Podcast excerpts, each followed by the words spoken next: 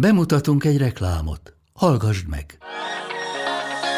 Üdv kalandvágyó barátunk! Jól jönne már egy tökéletes hosszú hétvégi kiruccanás? Akkor irány Horvátország. Várunk téged Dubrovnik és Split pesgésével, a Plitvicei tavak nyugalmával, valamint a túrázás, pizzajozás vagy kajakozás szabadságával a lenyűgöző Adrián. Ha pedig megéheztél, falatoz útközben a helyi konyha remekeiből. Benne vagy? Mert Horvátország mindezt tudja. Kalandra fel! Horvátország! Tele élettel! További részletek a www.croatia.hr per hu kötőjel weboldalom. Reklámot hallottál.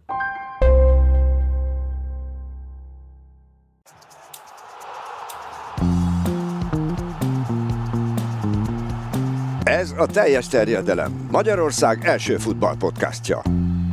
A mai adásban Haraszti Ádám és Bognár Doma. Boldog új évet mindenkinek Muraközi Balázsjal a mai adásban, aki nem is olyan sokára már doktor Muraközi Balázs lesz. Gondolom ez a cél, nem véletlenül hívtunk. Mennyire van távol az a doktori cím? Hát még egy másfél év, ha, ha minden jól megy. És uh, mi ez a az államvizsga után már rögtön doktor leszel? I- igen, csak ugye még szakvizsgázni kell, hogy egyedül is praktizálhass, mint ügyvéd. Ú, tessék, lesz, lesz ma egy jó kis jogi tanácsadónk. Nem véletlen téged hívtunk, mert hogy ezt a Superliga dolgot ezt nem akartuk elengedni. De azért azt is tegyük hogy nyilván nem elsősorban jogi kérdésekről szeretném beszélgetni, majd a mai adásban sem, tehát hogyha valaki amiatt aggódna, hogy a teljes terjedelemből teljes paragrafus lesz, akkor azért ennyire nem vészes a helyzet, meg Balást azért nagyon jól ismerhetitek egyébként. Nyilván a saját írásai okán is, meg azért addig is sporton ugye láthattátok is annak idején Premier League szakértőként, sőt nálunk is járt el már itt a teljes terjedelemben is, úgyhogy Abszolút. És majd ki fog derülni, hogy melyik a kedvenc csapatot, ha valaki nem hallott volna még, de hát az utóbbi mennyi időben nem jártál a teljes teredelemben? Hát másfél éve azt hiszem, ez 22-ben volt egy ilyen Premier League évzáró, és akkor voltam, akkor voltam itt utoljára. De akkor van mit összefoglalni azóta az Arzenáról. Hát Emlékszel, hogy mit mondtál akkor az Arzenáról? Hát, hogy akkor lettek negyedikek, szóval szerintem akkor mindenképp pozitívan nyilatkoztam róluk. De akkor már ártétával bőven. Igen, igen, igen. És így lelőtted, de ugye most már nem is kell félnem attól, hogy az érdekellentétek kiderüljenek, mert... Igen, igen, igen. Doma, mint híres Tatanem Drucker, így az még veszélyes lesz, de... Amúgy nem állok olyan távol tőle, mármint attól, hogy Tatanem Drucker legyek. Nagyon szimpatikus csapat. De ezt szerintem uh, hagyjuk. Sokat evett szerintem karácsonykor. És Bazsi, mi a hét pillanata nálad, mert a hét pillanatával kezdünk? Hát igen, pont gondolkodtam itt idefele a buszon, és végül a sportpályáról nem, nem jutott eszembe semmi, természetesen az, hogy másfél év után újra megtudtam, hogy meghívást nyertem ide hozzátok. Jó, hát egy kicsit ilyen uborka volt ez az időszak, úgyhogy még az is lehet, hogy rövidebb lesz ez az adás, mert eddig gyakorlatilag a spanyolok nem játszottak, az olaszokat megbeszéltük az előző adásban, úgyhogy maradt a Premier League, de arról meg bőven van mit mondani. Mégis kezdjünk az olaszoknál, mert ez pont az új évvel lépett hatályba. Egy, kettő elképesztő horderejű változás volt, három minden egyebet elmond Bence. 2019 óta az úgynevezett növekedési rendeletnek köszönhetően a szériák klubjai a külföldről Olaszországba igazoló külföldiek, illetve a külföldről hazatérő olasz edzők és játékosok esetében a fizetések adójának 50%-át megspórolhatták. Ez hatalmas segítség volt. Így ugyanis vagy eleve egy nagyobb pénzösszeget ajánlhattak fel, vagy egész egyszerűen spórolni tudtak, ami azt tekintve, hogy a fizetések az elmúlt években az olasz csapatok könyvelésében a messze legnagyobb terhet jelentették, tényleg hatalmas segítség volt.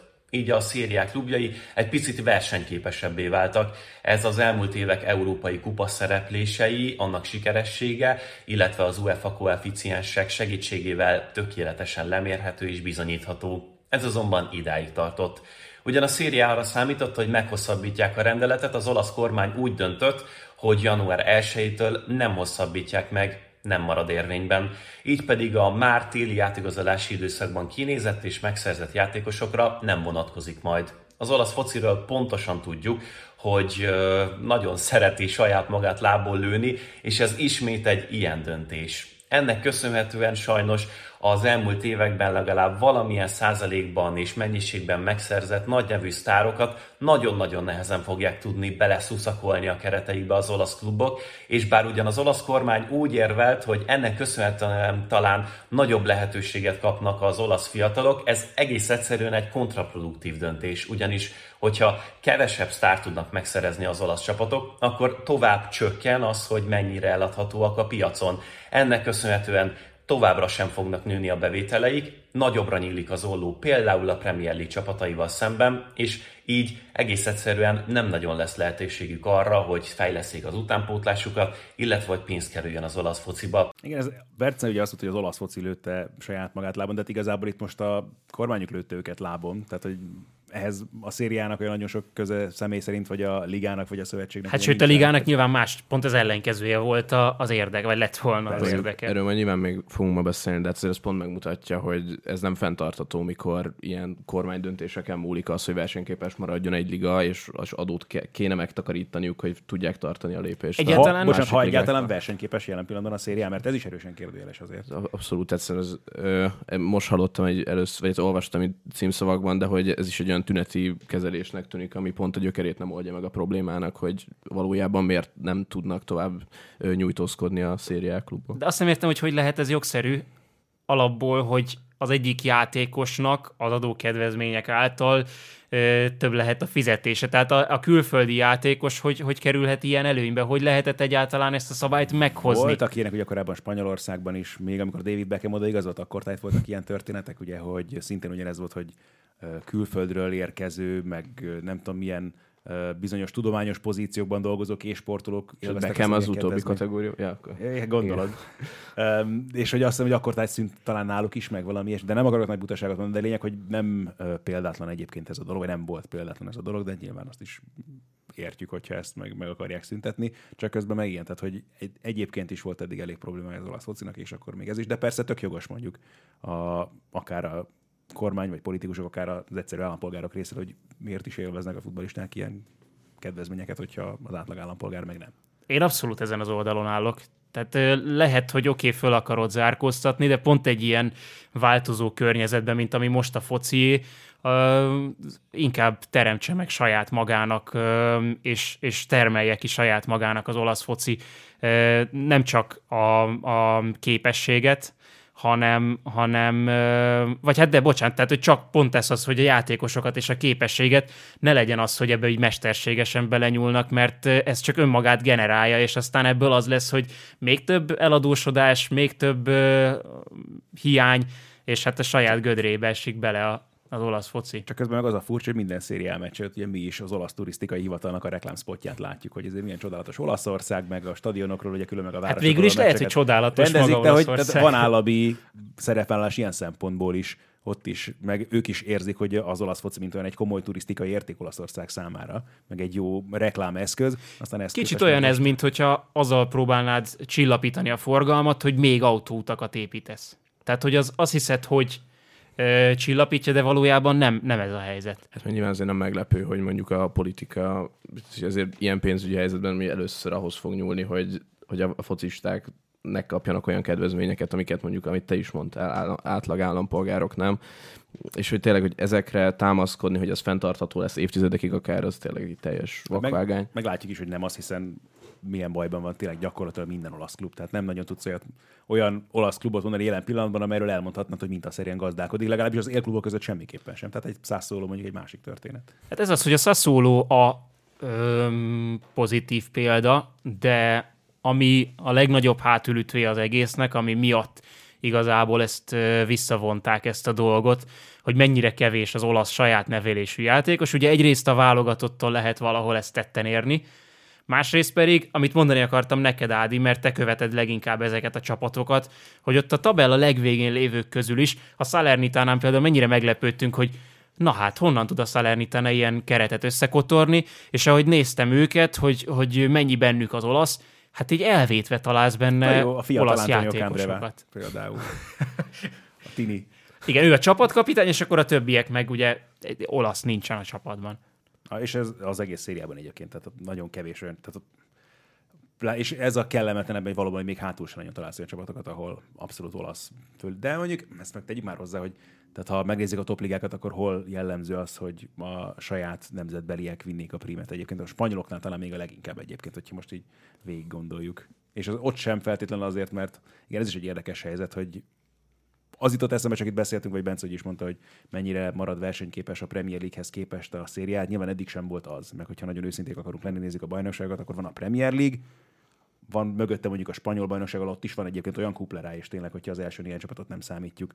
És még ott is vannak gazdasági problémák, láss Barcelona, hogy mit minden történik, ott is az utóbbi években, tehát ott sem nagyon van igazából renden, és ők sem feltétlenül versenyképesek már, mint liga, mondjuk a Premier League-el, és akkor a mögöttük lévők még kevésbé. És mondjuk lehet, hogy az olaszokat sorolnánk mondjuk ugye a harmadik helyre, de már az is kérdőjeles mondjuk a Bundesligával, hogy ők mondjuk milyen szinten vannak. Most jön még ez a sztori, akkor valószínűleg még ott is ilyen további átrendeződés lesz, hogy hátrébb kerülhetnek ebből a szempontból.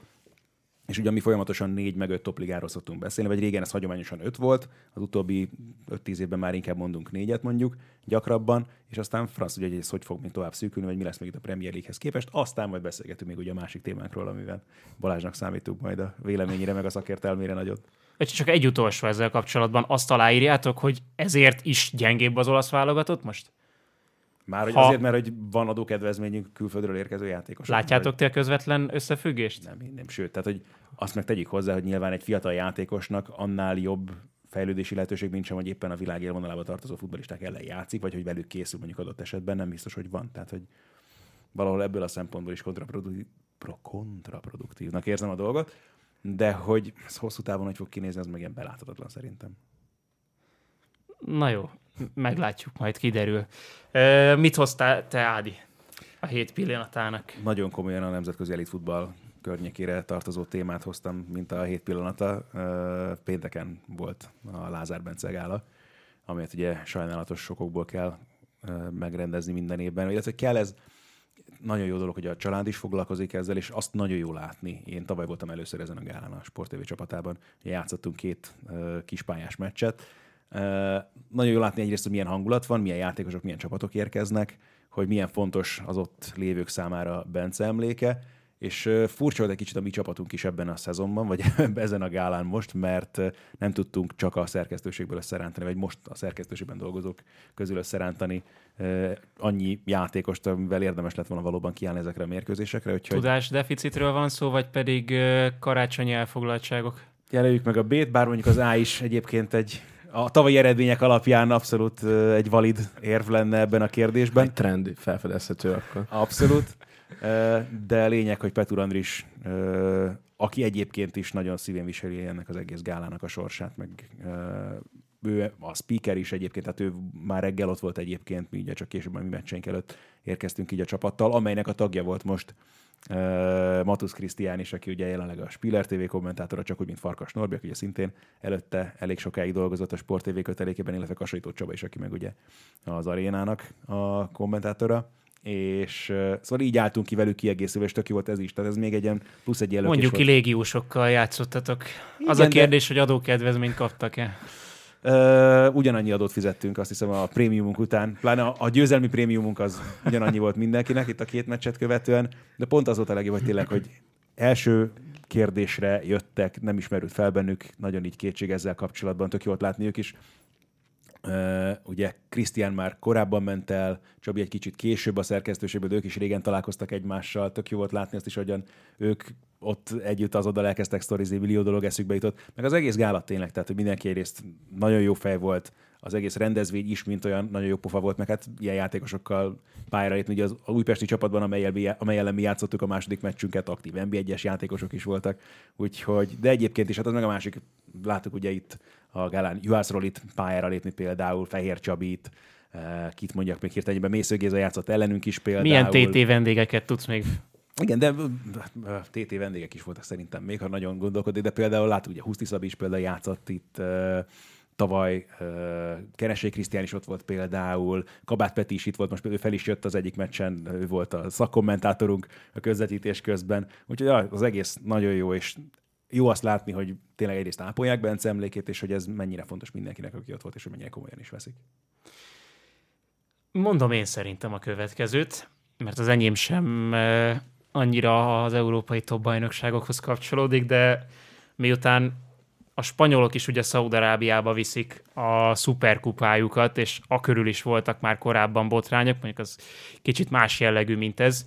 A török bajnokságban nem elég, hogy most ugye volt a bíróverős eset, ami után felfüggesztették a bajnokságot, majd miután újraindult december karácsony előtt, december közepén, rögtön az első meccsen az egyik csapat levonult a pályáról, és most jött erre a tényleg egy hónapon belül harmadik botrány, hogy ők Szaudarábiába vitték a szuperkupát Spanyolországhoz hasonlóan, de Riádban a meccs előtt egyik pillanatról a másikra bejelentették, hogy nem lesz szuperkupa, mert hogy úgy gondolták, hogy jó ötlet lesz, hogyha ö, ugye, hogy is hívják, Atatürk. Atatürk. Mi a, mi a teljes neve? De hülye vagyok.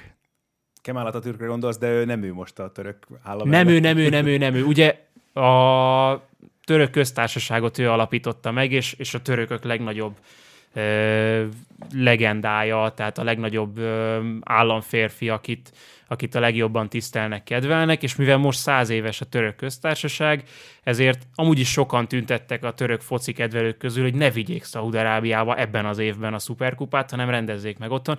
Nem így lett, de mivel őt szerették volna ott a mérkőzés előtt éltetni, a játékosok melegítő pólóján az ő képe szerepelt volna, ezt a szaudiak annyira nem nézték jó szemmel, és azt mondták, hogy nem ebben állapodtak meg, és bár ugye azt is mondta a török szövetség, hogy a himnuszt sem engedték volna, azt engedték volna, tehát azzal nem lett volna gond. Ebből lett az a kínos történet, hogy már kint voltak a szurkolók a stadionban, de végül nem rendezték meg a meccset. Ezért nem kell Szaudarábiába vinni ugye az ilyen eseményeket.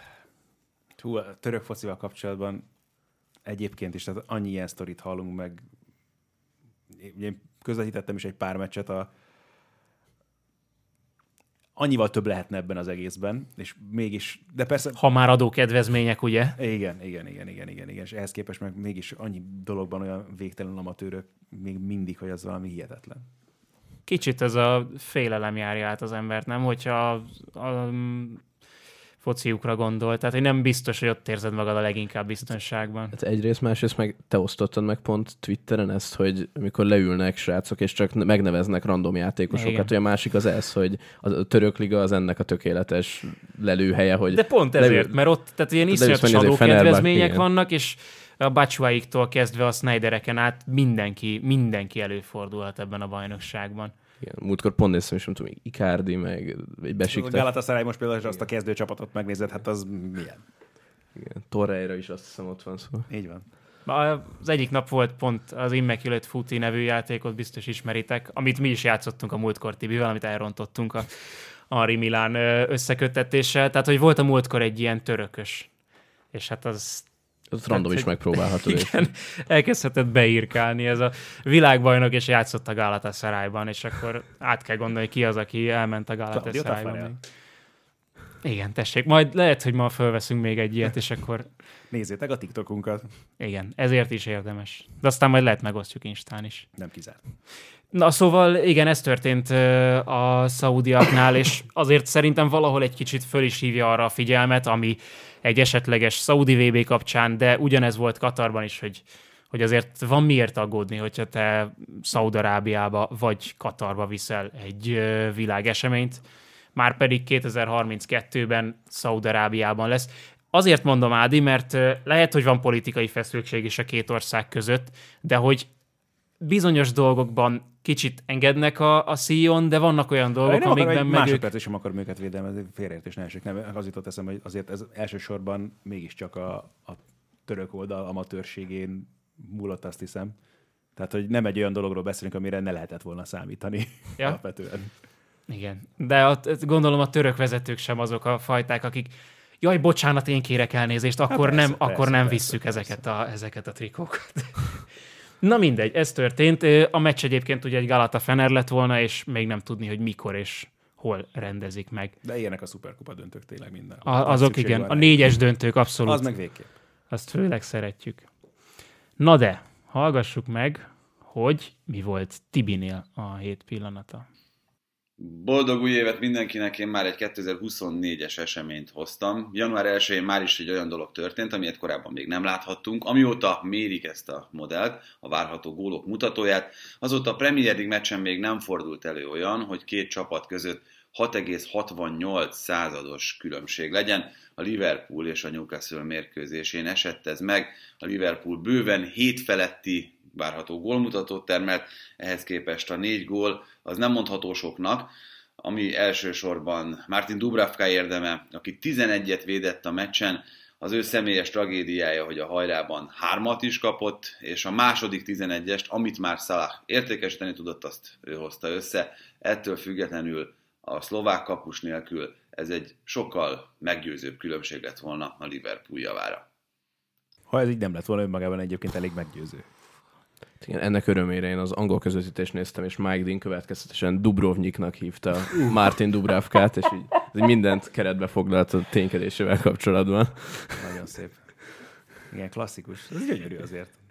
Igen, tehát hasonlóan megemlékezett a hős történetéről. Nem olyan régen volt az egyik ilyen szerb stúdióban, a szerb csapatról beszéltek, nem is tudom melyikről már, lehet, hogy a, az Zvezdáról, és van ott egy koreai játékos, de dél-koreai, és a szakértő, ez a volt focista, nem tudom ki volt, az mondta, hogy és tudjátok, van a koreai srác, Kim Jong-un, vagy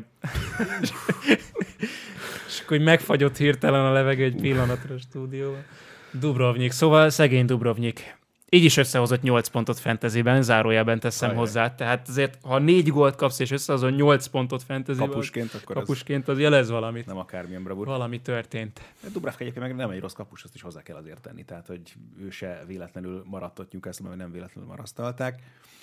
De hát az meg a, fogunk majd még beszélni itt egy csapatról, amelynek sikerült itt a karácsonyi ünnepkör környékén rengeteg lövést összehozni saját mérkőzésén, és ezzel együtt sem eredményt elérnie Úgyhogy ez egy, az XG is, mint olyan egy vicces, meg veszélyes játék tud lenni, de hát azért ez magáért beszél. Ez erőteljesen magáért beszélő különbség, azt hiszem. Mondanám, hogy megtéveszt minket valamelyest a távoli lövésekkel, de nem, tehát nem az a helyzet, hogy pár tizeddel lőtt fölé az eddigi rekordnak, hanem eddig még, ha jól emlékszem, a hatos XG-t sem érte el senki a Premier League-ben. Igen, és azért Newcastle ez már nem először fordul elő idén, szóval valószínűleg náluk is kereshető némi probléma. Tehát azt még a BL-ben, a PSG-en is volt, ilyen 4-5-öt kaptak XG-ből, meg a Premier League-ben sem először, szóval azért rendesen elfogytak idénre, főleg idegenben ott kell keresni a, a problémát, vagy pedig a Liverpool ellenállhatatlan. Ezt a tegnapi meccset, amilyen lendülettel ö, kezdte a pool már megint, tehát hogy visszajött ez a régi klub csak az egyetlen fenntartásom ezzel kapcsolatban, hogy amiről már beszéltünk ugyanitt a TT-ben, kell-e, szükséges-e ennyi távoli lövés? Szoboszlai, Alexander Arnold, most, hogy Curtis Jones is a pályán van, ő is azért szeret, bár tegnap kiváló meccse volt, de hogy ő is szeret távolról lőni. Így, ha megvannak hozzá sok. játékosaid, akkor nyilván ez is egy olyan dolog, amit érdemes használni, meg érdemes próbálkozni vele. Milyen mértékben, az persze valóban vet fel kérdéseket, de igen, ezt sokszor akkor szokták elővenni, meg az, az ilyen hagyományos futballkösze is, tudod, hogyha tudod, nem jönnek össze a helyzetek, akkor kell próbálkozni az lövésekkel, igen. Mert de közben, ha vannak ilyen játékosod, akkor miért? Pláne, hogyha meg ilyen fölény tudsz kialakítani, és ennyit tudsz megereszteni egy meccsen. Meg csúszós volt a pálya, úgyhogy ja, lehetett, igen, igen, lehetett igen, igen. távolról lőni, azt ne felejtsük el. Azért is izgalmas ez, mert a tegnapi meccs is oké, okay, kihagyott egy büntetőt Szala, de a meccsnek a lezárása az valójában csak a legvégén jött el. Tehát amikor megint két gólos lett a különbség, mert még három egynél is talált szögletből egyet a Newcastle, és a Liverpoolnak ez, hogy lő sok gólt, de mellé kap is sokat, az egész szezonban problémája volt. Hát ugye ez valamennyire adódik abból, hogy az idén már egyértelműen Darwin ez a kezdőcsatár, és ez kicsit az a probléma, ami ugye tavaly volt a City-nél, ugye főleg ősszel még, ugye, hogy akkor Haalandot próbálták meg beilleszteni, és akkor nagyon lelassult a játék itt a másik irányba. Lengát, azt gondolom az inga, és... Túlságosan de... gyors. Hát abszolút, tehát hogy szerintem ennek köszönhető ez főként. Mármint, hogy Nunez túl, nem értem egészen pontosan. Hát azt, hogy nyilván Nunezzel nem tudsz annyira nyugodt, tehát ja, ja, ja pozíciós játékot játszani, és ők inkább arra szavaznak, hogy akkor viszont rohanunk, de cserében nyilván rajtuk is sokkal könnyebb átrohanni, míg ugye a City tavaly pont azt csinált, hogy akkor kerültek be grillisék, és egy sokkal lassabb játékuk volt, még ősszel, hogyha visszaemlékeztek, ugye, és akkor utána nyilván jött a szokásos 18 meccses győzelmi széria, de azért akkor még voltak problémáik. És akkor mi lesz most a megoldás, amikor Szala nélkül, és valójában a jobb oldalra megfelelő pótlás nélkül kell neki vágni a januárnak a, a Liverpoolnak, mert hogy Salah tegnap úgy mondott egy ilyen agyőt, hogy, hogy uh, szerzett két gólt. Oké, okay, kihagyott egy 11-es, de mellé még kiosztott egy gólpaszt is, és többenetesen nagy uh, meccse volt, még így is. Fábio Carvalho. ja, igen, igen, igen.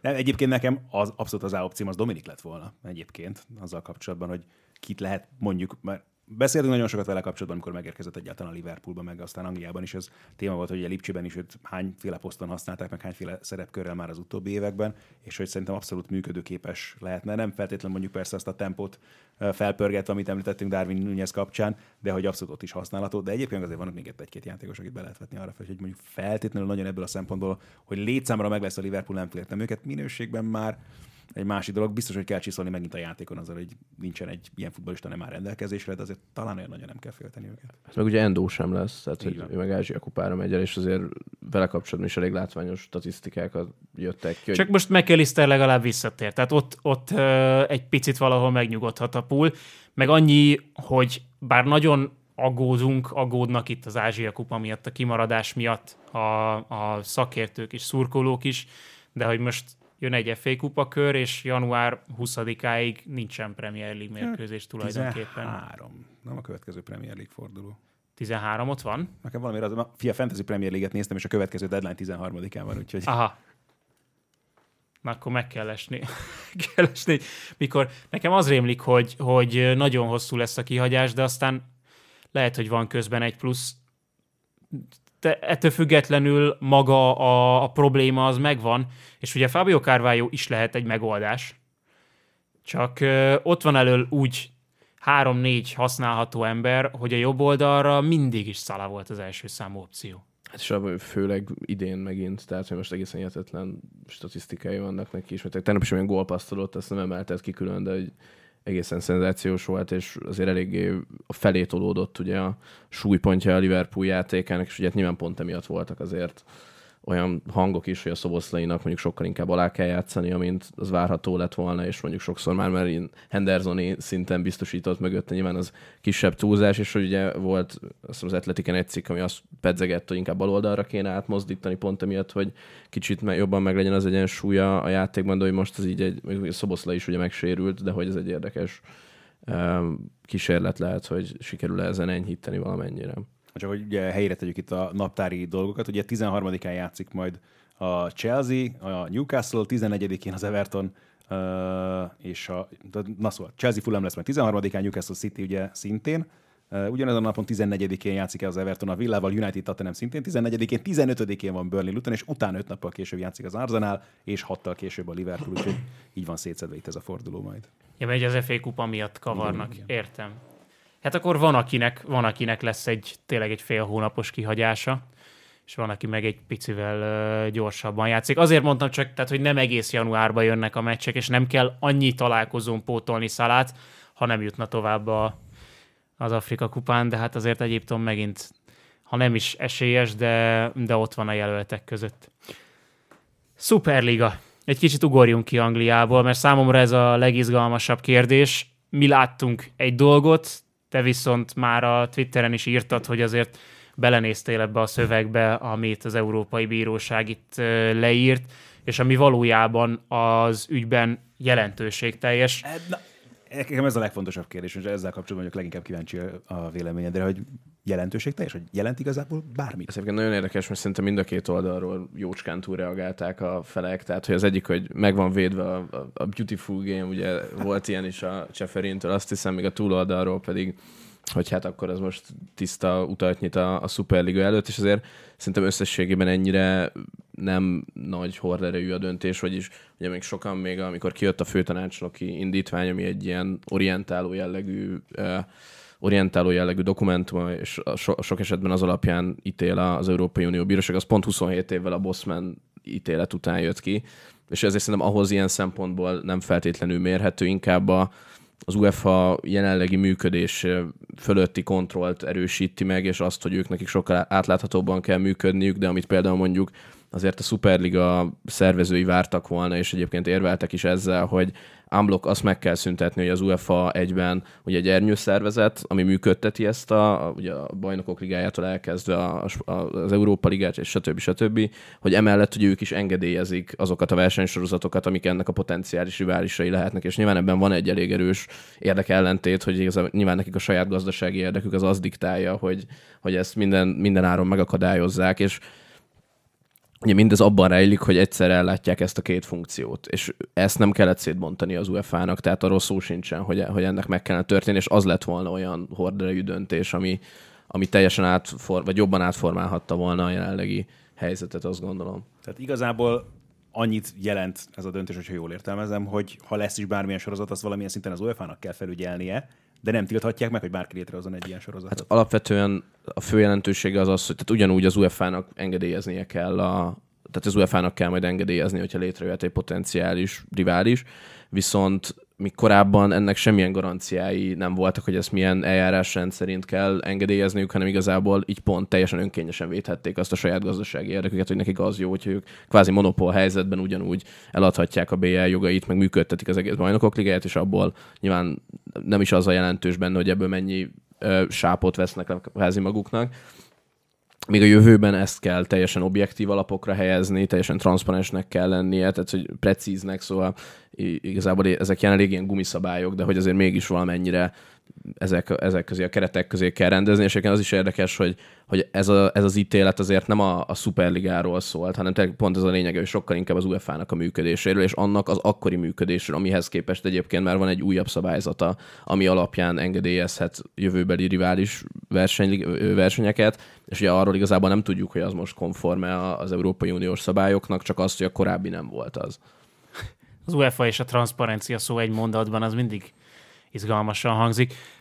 Itt a általános érvényűnek próbáljuk tekinteni ezt a dolgot, amit azért próbálok, mert hogy szinte biztos vagyok benne, hogy világszinten is lesznek majd ilyen próbálkozások mostantól, hogy valahogy jobban el tudják osztani a pénzeket, és ne fölözzön le belőle ennyit a szervező. Az UEFA-n kívül a FIFA-nak mennyire iránymutató ez a, a döntés?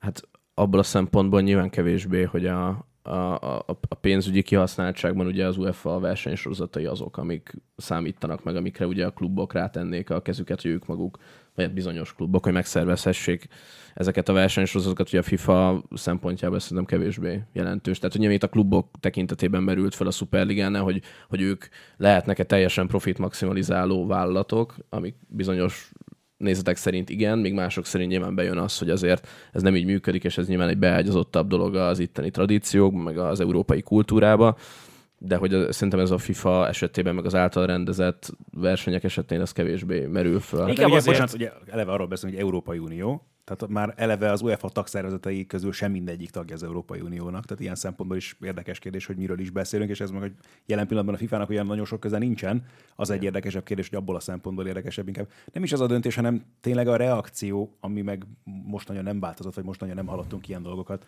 ami annak idén, amikor először bejelentették ezt az egész renegát kísérletet, ami jött a szurkolók részéről, és ezért is furcsálom, hogy még mindig ilyen erős mondjuk bizonyos részről a, az elán ebbe az irányba, de közben meg azt megértjük, hogy ha nagyon le akarjuk egyszerűsíteni, vagy én még mindig így látom, hogy elsősorban itt ugye nyilván a Real Madrid és a Barcelona az, az elsődleges két ösztökélő személy ebben a projektben, akik meg a saját nem túl sikeres gazdasági működésüket próbálnák valamilyen szinten kozmetikázni egy ilyen sorozatnak a létrejöttével. Igen, tehát emellett azért még a korábbi helyzet alapján is valószínűleg a legnagyobb akadály az, az nem a, a, a jogi akadályok a Superliga előtt, hanem az, hogy ki fog ehhez csatlakozni, mert az biztos, hogy arra senkit nem kényszeríthetnek rá, hogy csatlakozzanak, és azért arra azért nagy esély szerintem nem mutatkozik, hogy mondjuk az angol klubok még egyszer belevágjanak ebbe tekintve, vagy azért ők a jelenlegi jelenlegi status quo-ból azért jelentősen profitálnak, és inkább ugye egyszer megpróbálták, mert azért nyilván ugye ott főleg az amerikai tulajdonosok által, akik nyilván ők azt vallják, hogy ez egy profit maximalizáló szervezet, ugye nyilván ezt látjuk a, a major sportokban is, hogy ott igazából azt csinálnak kvázi a klubokkal a tulajdonosok az NFL-ben, NBA-ben, amit akarnak, átrakhatják egyik városból a másikba. Tehát, hogy ők megpróbálták ezt, de azért nyilván volt egy olyan visszavágás kvázi, hogy azok után, hogy még egyszer belevágjanak ebbe, szerintem, szerintem nagyon kevés esély van.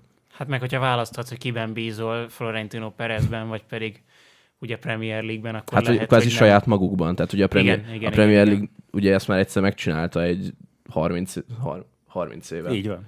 hogy, hogy ők kiszakadtak, nyilván nem úgy, mint hogy a Superliga akar, de ők kiszakadtak az akkori angol liga rendszerből, és kvázi azóta önkormányzatisággal rendelkező szervként döntenek arról, hogy hogyan fejlesztik a saját terméküket, és ugye emiatt jött létre ez a kvázi Superliga már az európai focin belül, legalábbis pénzügyi pénzügyi erő szempontjából, és egyébként érdekes, hogy ott is azért visszaleng most már az inga, tehát hogy miután nyilván beengedték most már tehát, hogy ahogy ők arra koncentrálnak, hogy minél több tőke áramoljon be a Premier League-be, hogy nyilván most akkor bejöttek a szaudiak, és azért ott is már egyre inkább van egy olyan, ö, nem is tudom, hogy mondjam, de olyan tehát, hogy a, a jogalkotó részéről, hogy több kontroll legyen a fölött, hogy ne, ne az legyen, hogy csak akkor a tulajdonosok megmondják, hogy mi beengedünk bármilyen szaudi Az korona állam, ugye erről beszéltünk mi is már itt a TT-ben is, hogy az állami beavatkozás, vagy inkább fogalmazunk, hogy a figyelem az egyre jobban terelődik a Premier League felé, azért Nagy-Britanniában is, és próbálnak ugye pontosan itt a szaudi szerepvállalás miatt is, meg egyáltalán a közel-keleti szerepvállalás miatt is egy kicsit jobban odafigyelni arra, hogy nem biztos, hogy ezt feltétlenül engedélyezni kéne, főleg azért is, mert egyébként a biznisz az nélkülük is jól ment.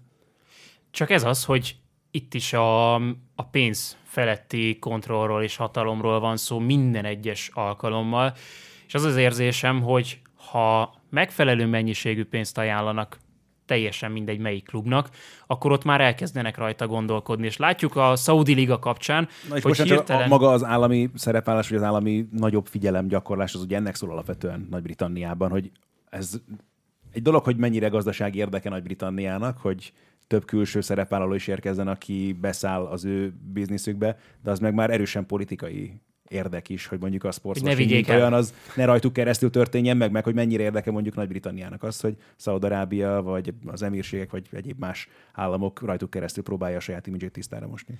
És ha Meg, már hogy bocsánat, hogy egyáltalán tisztára mosodjon, az is egy másik dolog. Hát eddig nagyon jól működik nekik ez a tervük, legalábbis a Newcastle példa alapján, meg ezért mondtam a FIFA-t, mert hogyha Florentino Perez úgy dönt a Barcelonával, hogy ha ti nem csatlakoztok, akkor én fordulok Riad és Gidda felé, és ha esetleg azt mondaná Perez, hogy én az Al Hilallal és az Al Nasserral indítanék egy szuperligát, akkor arra tudna bármit lépni az UEFA FIFA? Ez a mostani ö, beavatkozás, a mostani az Európai Bíróságtól jövő határozat, az erre is vonatkozhat? Hát abban a szempontból, hogy azt is, hogyha létrehoznak egy másik versenyt, azt ugyanúgy engedélyeznie kell majd az UEFA. UEFA-nak, FIFA-nak? Igen, tehát az U- igen, Mert, alapvetően. tehát érted? Tehát, hogy a, a szaudiak nem tartoznak az UEFA-hoz. Hát ők nem, de azt akkor mondhatja, hogy mondhatják, hogy akkor viszont a semmilyen UEFA által indított versenyen nem indulhatnak a, a Real Madrid, Barcelona, stb. aki ilyen kezdeményezéshez csatlakozik. Tehát ebben ez az érdekes, hogy valóban azt mondják, hogy azt nem tilthatja meg az UEFA, hogy rendezzenek ilyet, de azt valóban megtilthatja, hogy mondjuk bajnokok ligájában játszon emellett, azt megtilthatja mondjuk, hogy az EB-n az ő játékosaik a válogatottban megjelenjenek, meg ilyen dolgokat. Igen, az utóbbi az kérdéses, vagy ez, ez felmerült, hogy azért a játékosokat mennyire lehet büntetni ezáltal, és, és a, a, abban inkább, a, amiket jöttek ki kommentek ezzel kapcsolatban, az inkább azt mondják, hogy ezért nem valószínűleg, valószínűleg nem, tehát nem lehet eltiltani mondjuk VB-től, EB-től játékosokat. Ezért mondom, mert minthogyha ez lett volna a szövegben, hogy nem tilthatja meg se a kluboknak, se a játékosoknak az UEFA, hogy részt vegyenek egy új ligában. Igen, de a saját eseményéről viszont. Ez, és persze nyilván akkor ez hülyén hangzik, hogy ha valaki részt vesz a Superligában, akkor alig akar már a bajnokok ligájában szerepelni, de azt például nyilván mondhatja.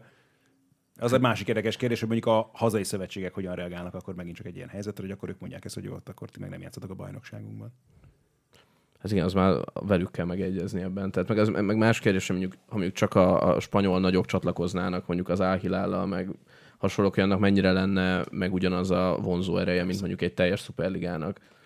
De mondjuk egyébként a másik, ami viszont érdekes lehet, hogy, és abban nem tudom, hogy van-e mozgolódás, de hogy mondjuk akár összeállni az olaszokkal, portugálokkal, és úgy létrehozni egy, egy, egy egy érdemalapú Mediterrán szuperligát? Igen, vagy, tehát, hogy ja, az angol, mint megbeszéltük, hogy az angolok azért valószínűleg ehhez nem csatlakoznának, de hogy azért arra, van, arra kinyílt a kapu, hogy mondjuk ők összeálljanak, és, és kvázi így hozzák létre mondjuk a Premier League-nek egy belső vers, versenytársát.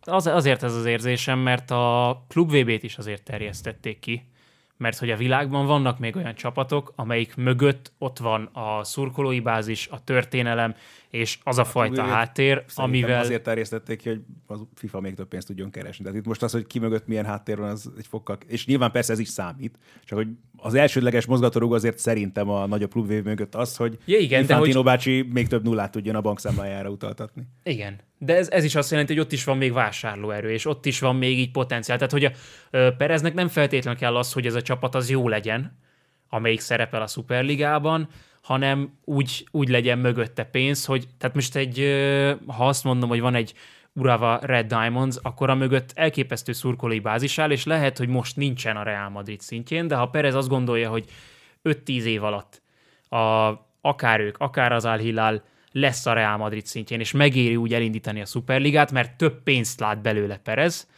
akkor ebben van ráció. Hát, igen, de szerintem ez annyira teoretikus még így ebben a formában, hogy... Meg, meg Erre nem biztos, hogy üzleti modellt igen, lehet alapozni, igen. Igen, meg erről nem szól például az ítélet, szóval e- e- ezt így ebben a formában nem tudjuk, hogy erre mennyire terjed ki. Én szóltam csak. csak. Viszont egyébként a másik, ami egy érdekes aspektusa szerintem ennek az ítéletnek, hogy hogy viszont az biztos, hogy ez egy erős adu lett a kluboknak a kezében, még azoknak is, akik most nem állnak a Superliga mögött, tekintve, hogy ennek most a jogi keretrendszere megvan, hogy ha akár nem most, de mondjuk öt év múlva nem tudnak megegyezni a svájci rendszernek mondjuk a még továbbfejlesztett verziójában az UEFA-val, hogy akkor viszont mondhassák azt, hogy oké, okay, ha mi nem egyezünk meg, akkor viszont fe, mi felállunk az asztaltól, és megalapítjuk a saját párhuzamos bajnokok ligájánkat.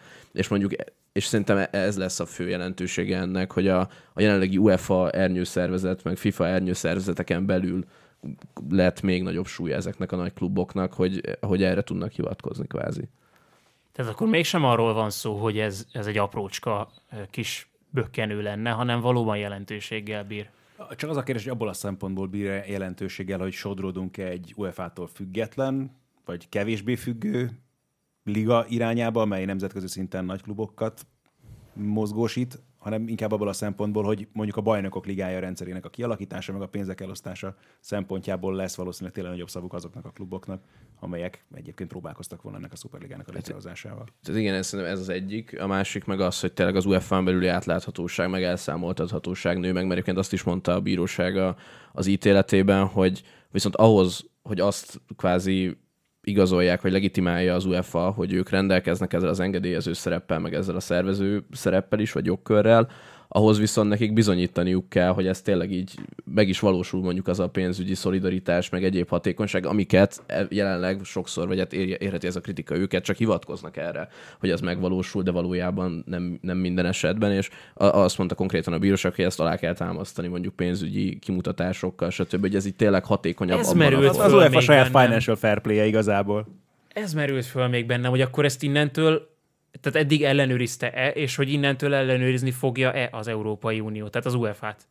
Hát nem az Európai Unió, hanem sokkal inkább mondjuk a nemzeti igen, bíróságok. bocsánat. De az Európai Unió joga alapján igen, és eddig pont ez volt a jellemző például, mert ez egyébként egy versenyjogi ítélet elsősorban, tehát hogy azt mondták, hogy ez most erőfölényel való visszaélés, stb. E az UEFA részéről. Tehát eddig az volt a jellemző, hogy ezeket a sportszervezeteket nem, nem különösebben szólt bele uniós jog alapján a, az Európai Unió bíróság, hanem azt mondta, hogy, tehát, hogy van a, a világ, meg van a sport, teljesen más szabályok alapján működik, mi nem, nem mondjuk meg, hogy De ez volt eddig is a probléma, hogy az UEFA és a FIFA nemzetek fölött átível, nemzetek fölött áll, és nem tudod azt mondani, hogy akkor most a magyar hatóságok ítéljék el az UEFA-t, mert nem tartozik se a magyar hatóság, se a svájci, Hát se az Európai hat... a Bizottság az, az, az, az jár el versenyhatóságként ilyen esetekben. Szóval, tehát megvan-e fölött a, a kontroll, tehát hogy lehet őket is elszámoltatni, csak hogy eddig igazából az akarat sem volt meg erre, hogy ezt kvázi jogi eszközökkel kezelje az Európai Unió, és most erre felé mozdult el az inga, hogy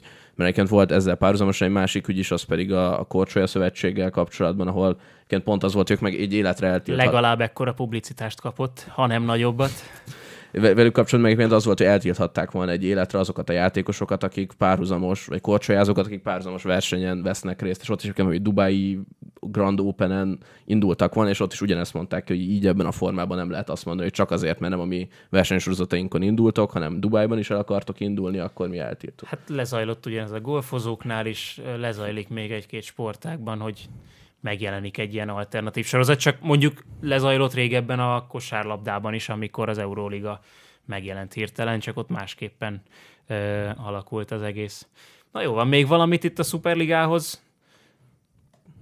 Hát az jutott eszembe, amit uh, Ray Finkel anyukája mondott az Ace Venturában, amikor kihallgatják ugye a fiának az ügyével kapcsolatban, és de Marino tokolja ugye minden, ez, aki a labdát hogy tartották, és ő rúgta el, és nem a fiat, tehát az, hogy de Marino dögölj meg tripperben, és rohadjon el a pokolban.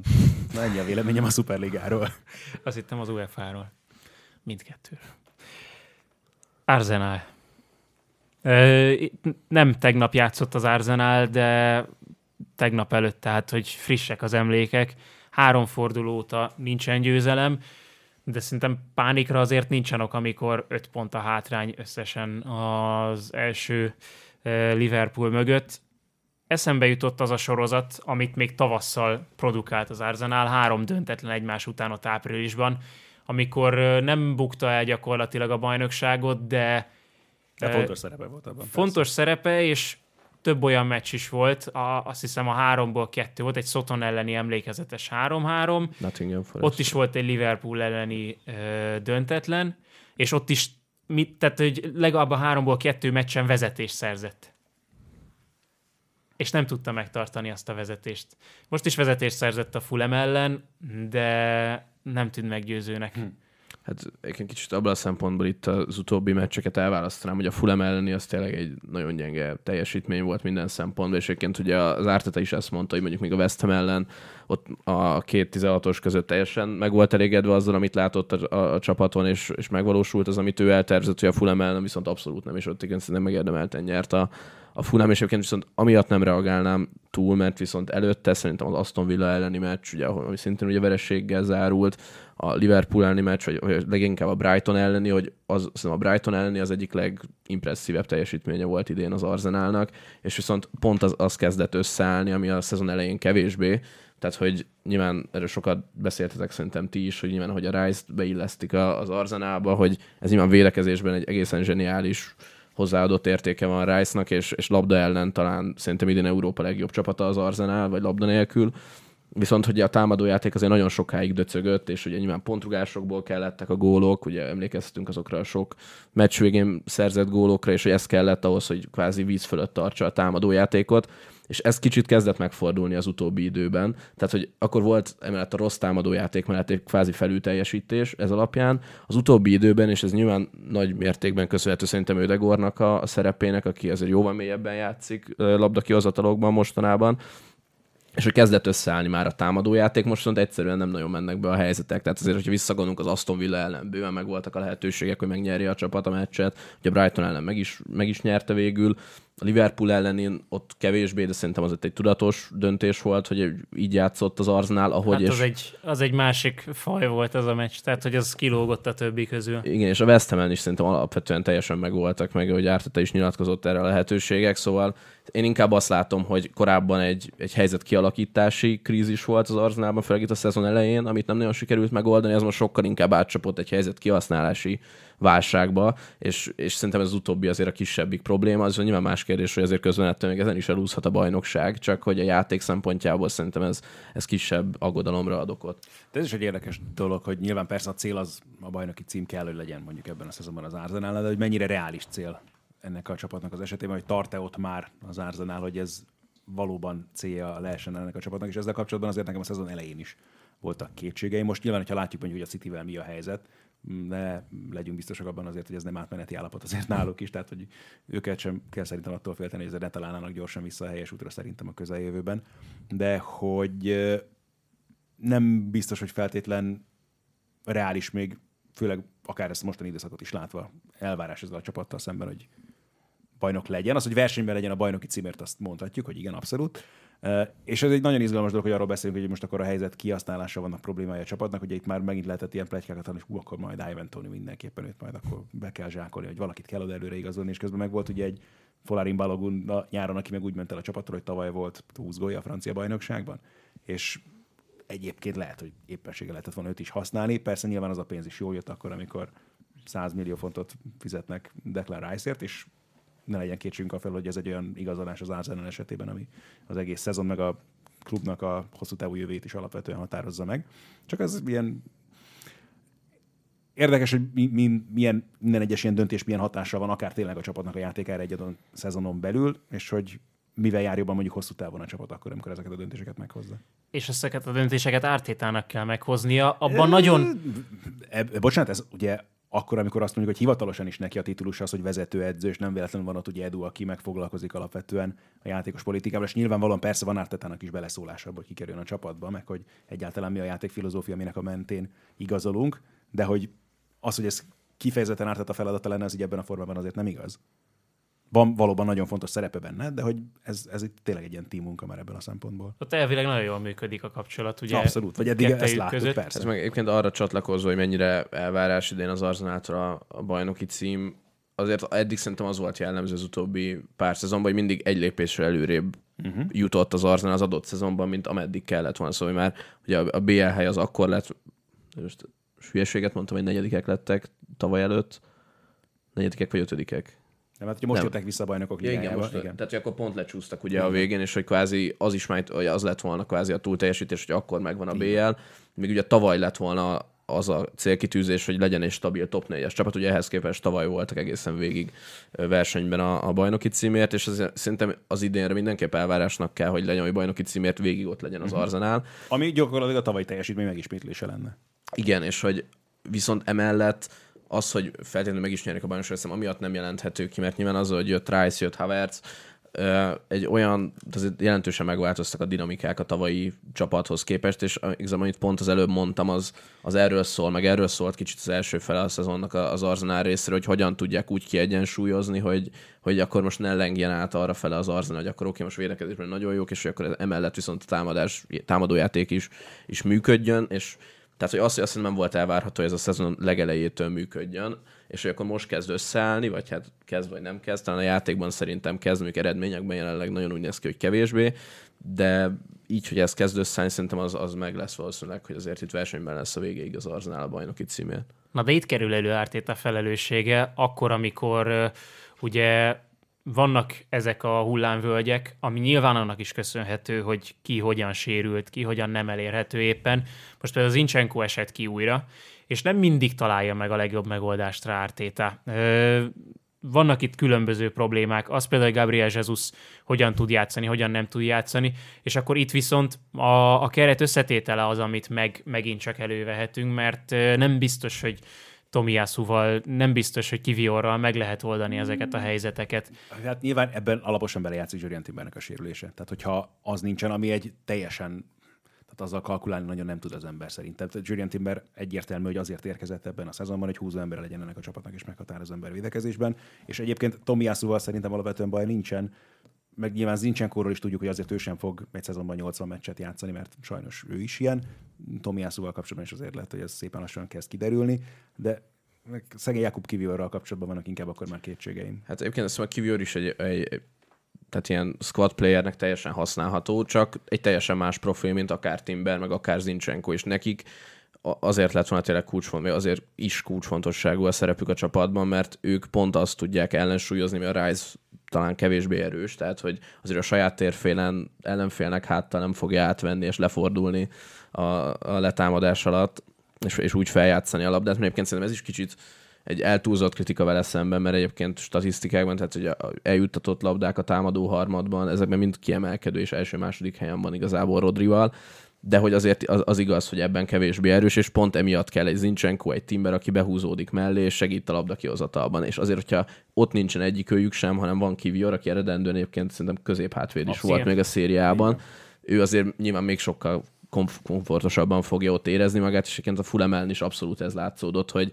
az se volt jó, hogyha szegény szélen volt kint, mert akkor strukturálisan nem működött a játék az Arzenálnak, de mikor egyébként behúzódott, akkor is nem is nagyon találták meg a labdákkal, vagy elszórta őket, szóval igazából sem volt megoldás. Miközben a húzó emberek közül Martinelli ö, tényleg pocsék formában van ebben a szezonban, Szakán az látszik, ami mondjuk Szoboszlain kijött, tehát hogy egy, egy hajlító sérülés bármikor benne van. Gabriel Jesus szintén kicsit olyan, hogy, hogy akkor most féltsem, ne féltsem, végigjátsza, nagyon jól játszik, de nem biztos, hogy végig fönt hagyhatom. Nem biztos, hogy belövi a helyzeteket. Nem biztos, hogy belövi a helyzeteket. BL himnusz kéne lejátszani ugye a, Így van, meccs előtt. bajnoki meccsek előtt, és akkor lehet, hogy belőni ott is a helyzeteit. Na mindegy, akkor összességében nem olyan nagy a pánik az Arzenálnál, főleg ö, így, hogy most lehet egy kicsit pihenni. Nyilván a kérdés az, hogy tehát ha most abból a szempontból van-e pánik, hogy úristen úszik el a bajnoki cím, azért ne legyen, egyrészt ez se igaz, hogy elúszott volna, meg az se, hogy feltétlenül bajnak kéne lenni, hogyha ebben a szezonban az Arsenal nem nyer bajnokságot. Abból a szempontból ez már érdekes, hogy a Manchester City még mögöttük van a táblázaton, és hogy akkor ez megint egy olyan szansz, amit éppenséggel ki lehetne használni, de közben meg mondom, nem gondolom reális célnak a bajnoki címet az arsenal kapcsolatban ebben a szezonban. Tehát emiatt aggódni nem kell, ettől függetlenül nem nézett ki jól az, amit a legutóbbi néhány meccsen láttunk, de ott is most megint a Fulemnél is azért, hogyha azt a gólt megnézzük, amivel megszerezte a vezetést a Fulem, akkor megint nem arról beszélünk, hogy az egy baromira kidolgozott szituáció után nagyon csúnyán megjáratták itt a védelmet, hanem úgy pattant egy labda. Ha van név itt a zsákban az átigazolási ablakra, akkor ki az? Hát szerintem, aki tényleg upgrade lehetne ott középcsatárposzton, az, az nem lesz feltétlenül elérhető januárban, tehát még egy Oszimen nyilván óriási segítség, de hát esélytelen, meg lehet, hogy még nyáron is az, tehát szerintem Meg kell alap... kérdezni, lehet, hogy azt mondaná, hogy elgondolkodik egy jobb ajánlatot. Ő lehet, de Laurentiis nem biztos. Meg most hosszabbított szerződést egyébként ő is. Úgyhogy... Szóval szerintem alapvetően itt nem szabad abban gondolkodni, hogy most túlfizetni egy nem tökéletes opcióért, hogyha tényleg középcsatárt akarnak venni ártetáik, mert ez igazából pont az eddigi építkezést húzná valamilyen szempontból keresztbe, hogyha most elhoznának nagyon drágán valaki olyat, aki nem száz százalékig illik. És így van, és, és főleg, hogy arról beszélünk, hogy klasszikus befejezet, mert ugye erről lehetett hallani híreket, hogy ez az, amit szerintem inkább az újságírók próbálnak tuszkolni, mert nyilván mondjuk egyébként Havertz igazolása is abba az irányba mutatott, meg nem véletlenül beszélünk Gabriel Jesusról is, hogy nem kifejezetten olyan embert keresnének center pozíció, vagy kerestek eddig, és ebből a szempontból lesz érdekes, hogy akkor változott-e mondjuk az elképzelés a klubvezetésben, hogy akarnak-e valóban igazi befejező játékost középre hanem olyat, aki azért a, a játékból jobban ki tudja venni a maga részét. Hát Tomás Párti nem kell. Már úgy tűnik, mert az Afrika kupára sem ment el. Keret környékén sincsen szerencsétlen, úgyhogy igen, szerintem Tomás Pártival zárjuk az adásunkat. Az Afrika kupára sem egy igaz? Vagy? Igen, igen, igen, igen, igen, igen. Szerencsétlen. Basi, köszönjük szépen, hogy itt voltál. Köszönöm szépen. És akkor még egyszer buék, nézzétek a TikTok oldalunkat. Érdemes, mert tervezünk ilyen dolgokat, ilyen kis én megjölött futi, meg hasonló játékokat. Köszönjük, hogy itt voltatok, és szerintem a héten mással már nem érkezünk. De aztán sosem lehet tudni. Aztán Sziasztok. sosem lehet tudni. Sziasztok! Sziasztok!